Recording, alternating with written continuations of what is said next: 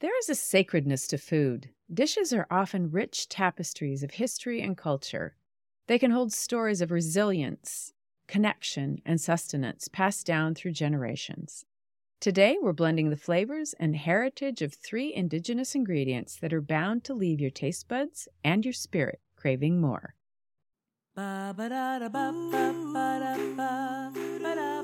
Welcome to As We Eat, where we explore the intersection of food, family, history, and culture.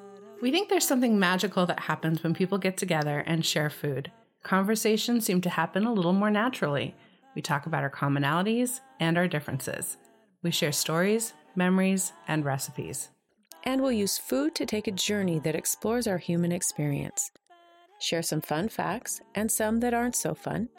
Talk about food history and how food connects and defines us. So, if you've ever eaten, prepared, or shared food, then this podcast probably has something for you. Hi, Leigh. Hey, Kim. How are you? I'm doing fairly well, thank you. I'm really excited to be talking about this recipe today. My curiosity is incredibly piqued as to why you chose it, where this history comes from. But tell me, how are you doing right now? You know, I'm doing really good. We are finally hitting cooler temperatures. We're not in the 99s, we're in the 80s, and I actually have a sweater on because 80 ah. is feeling cold to me now. yeah.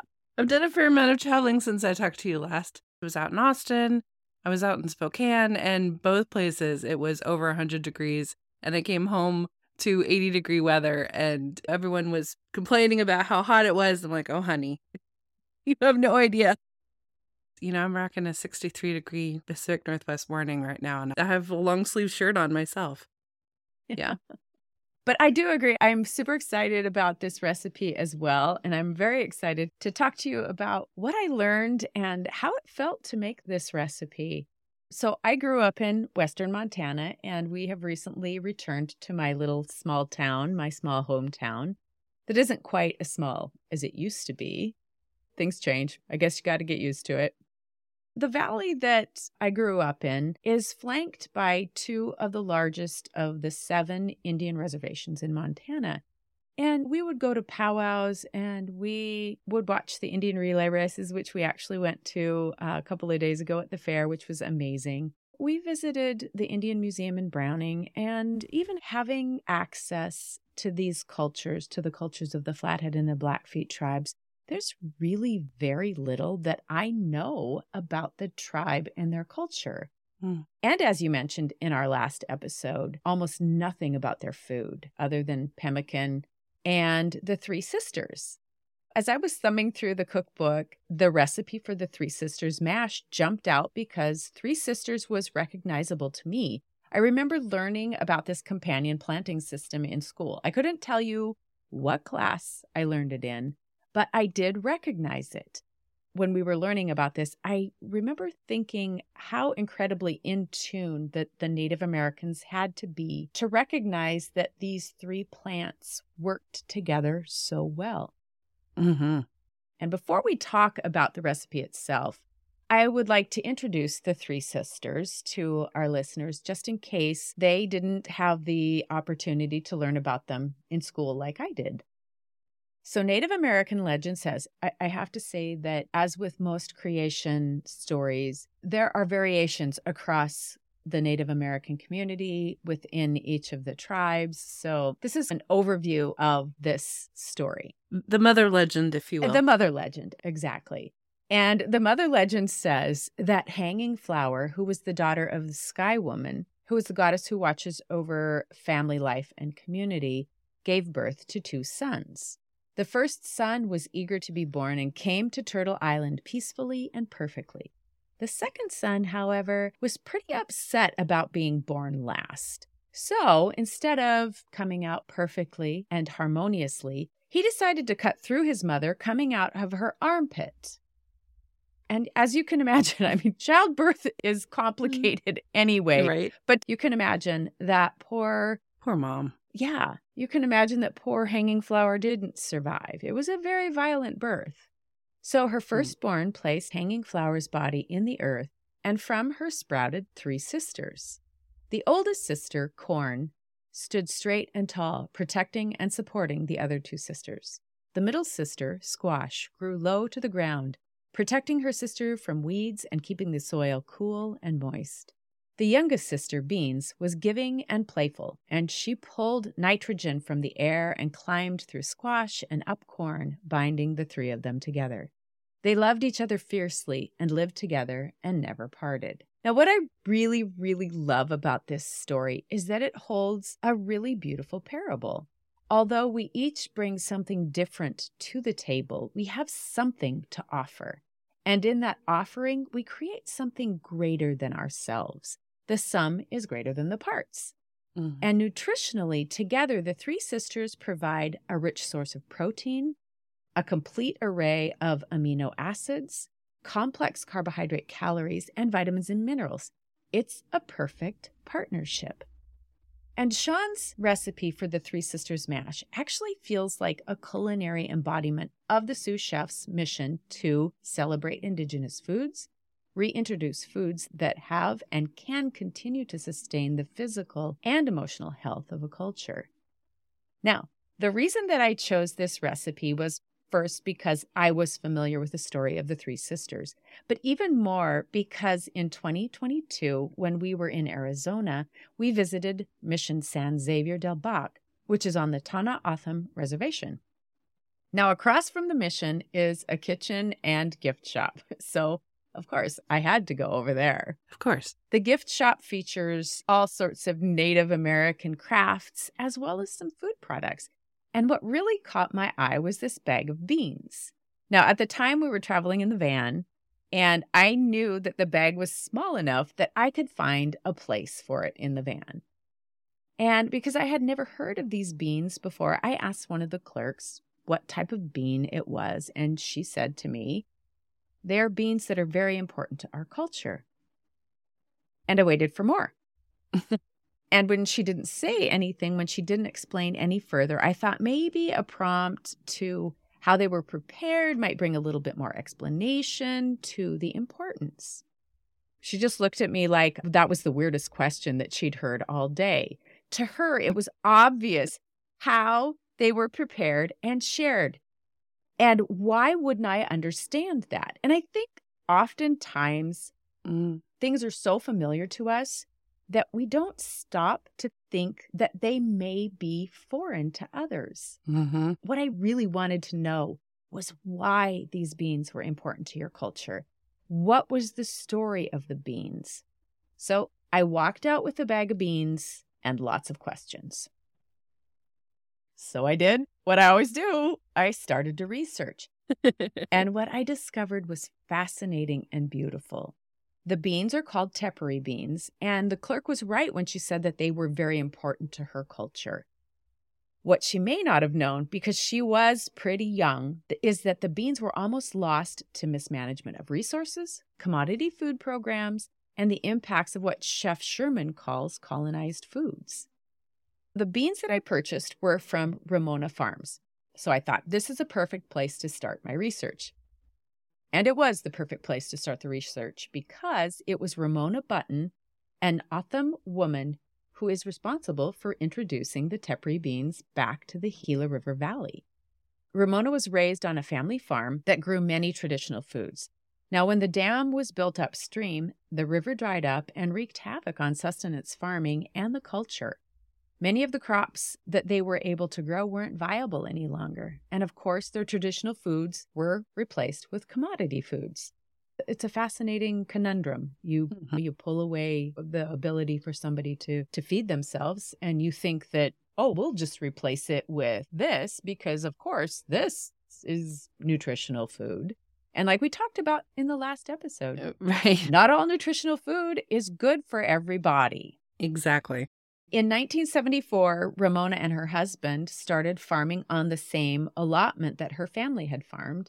And they started with barley and alfalfa. And then the community elders asked her if she would bring back the tepary beans. And she tells this beautiful story. And I will link to the full video of this because they talk a lot about the irrigation. They talk about her story. They talk about what they're doing now. But she does tell this really beautiful story about going up into the Sacaton Mountains with her father. And he sets her on a blanket. She was nine or 10 at the time. He sets her on this blanket and he says to her, Close your eyes and listen to everything that is surrounding you. And she listens and she starts to name the insects and she listens to the music that the wind made. And then he asks her to open her eyes and tell him what she sees dirt, brush, rocks. That's all I see. It's just brown. Her father looked at her and said, No, I see greenery, beautiful greenery. It's going to come. And Ramona looked up at him, perplexed, and responded, Who's going to do it? You are, he said. After the elders had asked her to do this, they started doing some research, and she discovered a couple of jars of white and brown tepary beans that her father had squirreled away in the house that she grew up in. And with those few saved beans, she and her family worked to perfect their production process, and they now supply these beans to their local community as well as the surrounding areas. Which I just, it just, Aww. it just gives me goosebumps. I just think this is such a lovely story that her father had the forethought Yeah. to save these beans after he had told her that she would be the one to bring back the green to the valley. That he saved these and had them in a place where she could mm-hmm. find them. Oh, what a touching story. Yeah. I get so excited when I find these things out. I after I did some research, after I bought the beans, I'm like, "You guys, you have to hear this. It's so cool." Well, I'm with you. I think it's a beautiful story. And it, it speaks to that familyness of the three sisters, too, right? These are the stories that make you realize you are part of a greater whole. And by sharing the story and by hearing it, you become part of the pattern as well. Exactly. It, it now becomes our story, too. Even though we're not Ramona, I'm cheering Ramona on in my heart, and her legacy is continuing. Yes. Her father's legacy is continuing. Exactly. And every time we're eating these beans or even thinking about the beans, we are part of the greenification Yeah. of her father's prophecy. Yes, exactly. And like you said, we become part of this story. So using the tepary beans in this recipe felt it felt sacred and Mhm. inspired. Yeah. Now the other thing that was really fun about this recipe was making the cedar braised beans. We went up to the North Fork to harvest a piece of cedar to use, which just added another layer of connection and accuracy. I did use canned hominy because I wasn't able to find any dried hominy here in town. But the whole time that I was making this dish, I thought about the story of Ramona Button and her family bringing this traditional bean back to her community. I thought about the story of the three sisters, and I thought about our outing to collect the cedar branch to use for the beans. And much like the coq au vin recipe, this recipe felt so, so intentional. Mm. I really love that you went out and harvested cedar because those are the details that make a dish fun and exciting and interesting. And the reality is that you're doing what you can. We don't live in an indigenous way anymore. So, as I kept enthusing about in our last episode, being able to go out in my backyard and harvest a handful of wild rice is just something I have available to me right now. Same with you and dried hominy. So we do what we can, we do what we must, but the intent is there. Exactly. Yeah. And I love that. Yeah. I love that it's an intentional act. Yeah.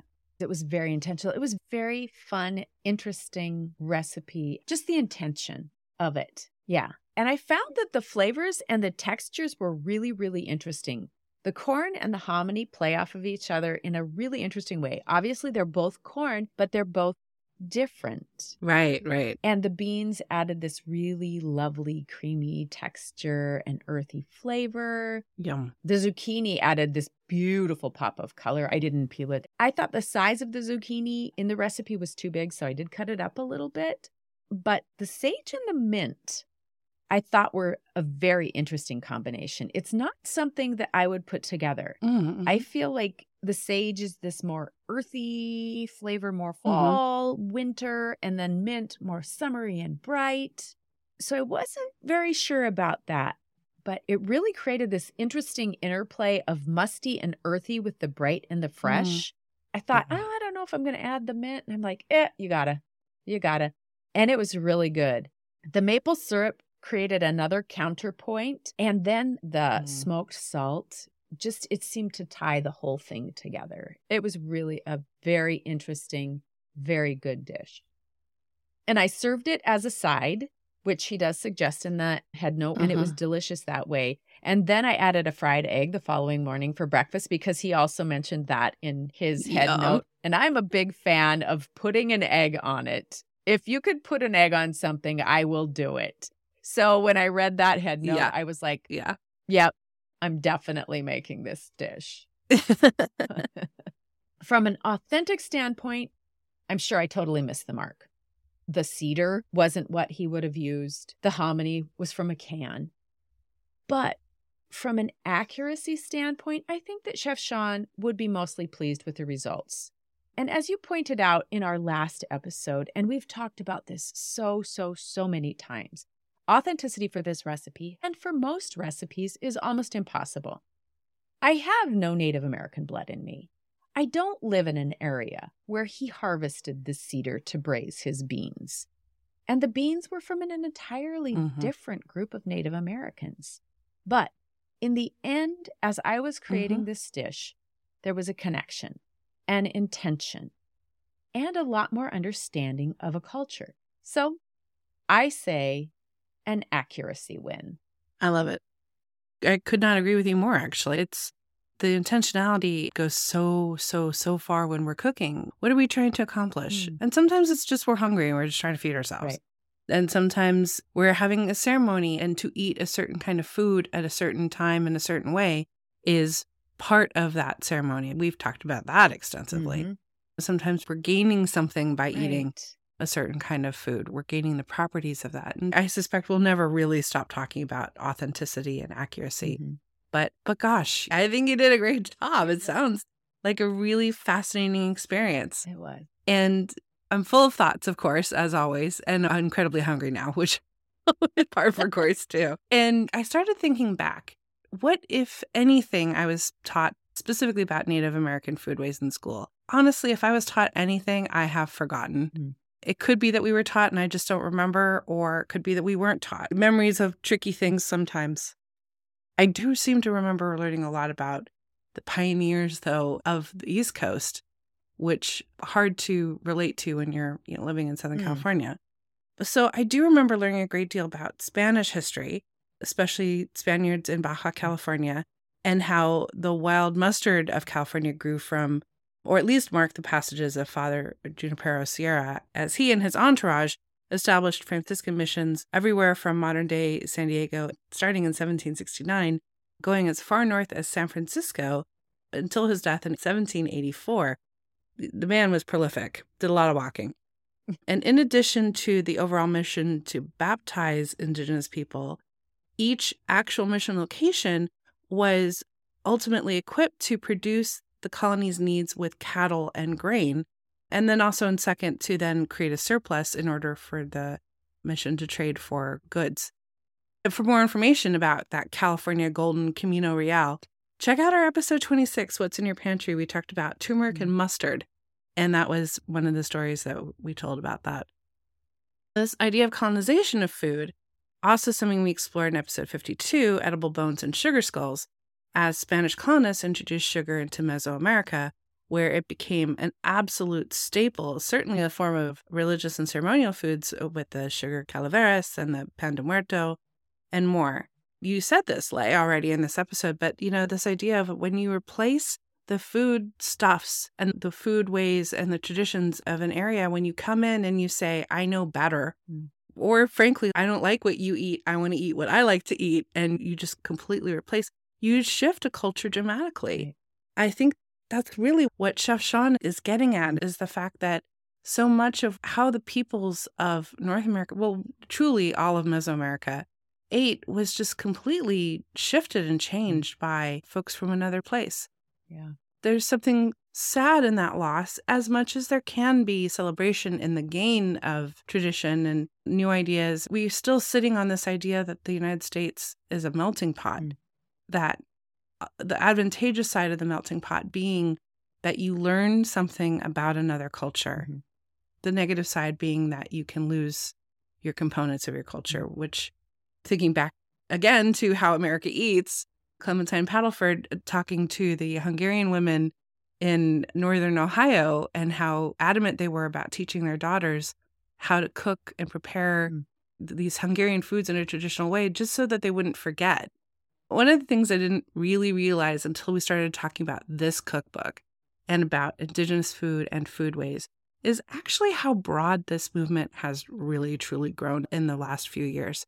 Chef Sean certainly recognized and recognizable as a loud, proud voice advocating for Indigenous food. But there are others working to gain recognition. As I mentioned earlier, I was in Spokane, Washington for work earlier this week.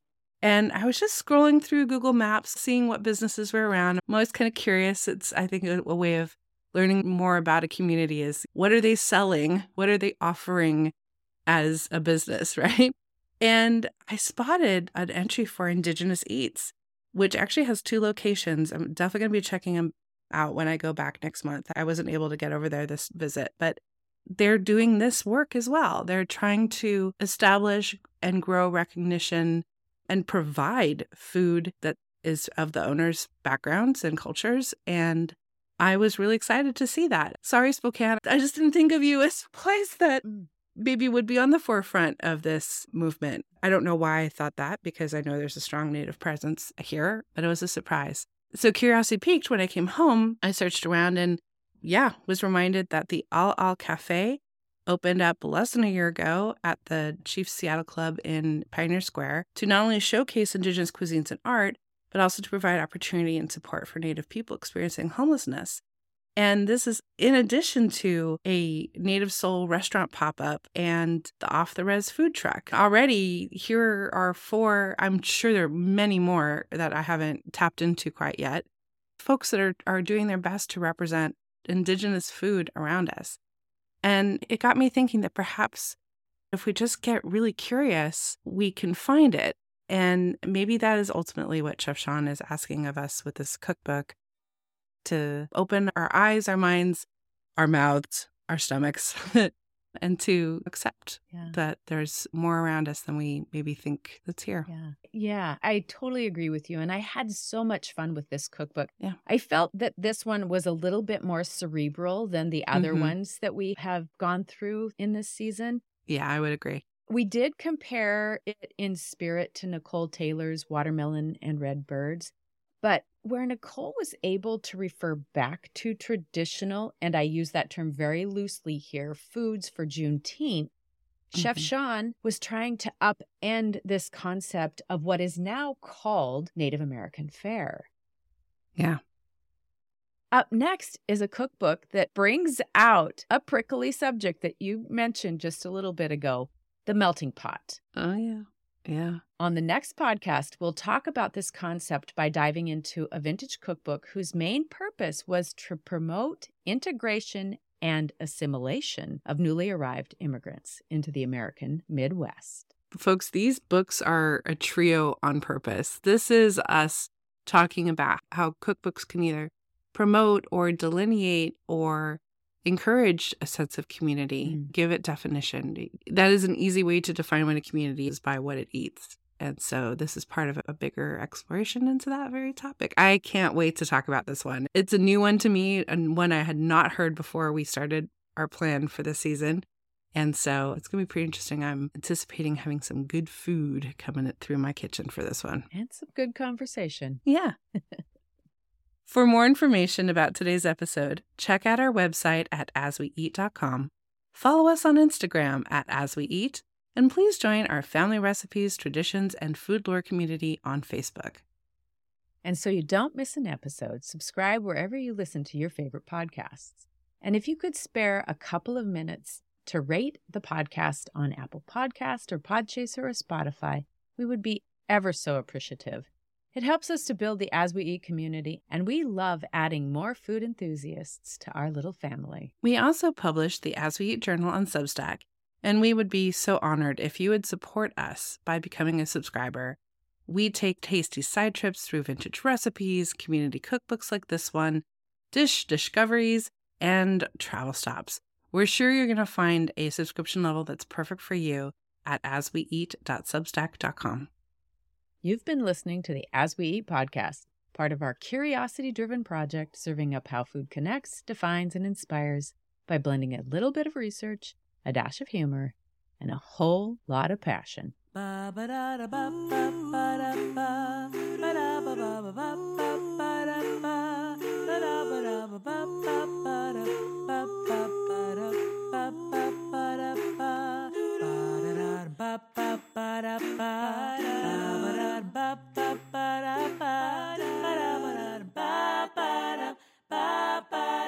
Ba-da-ba-da.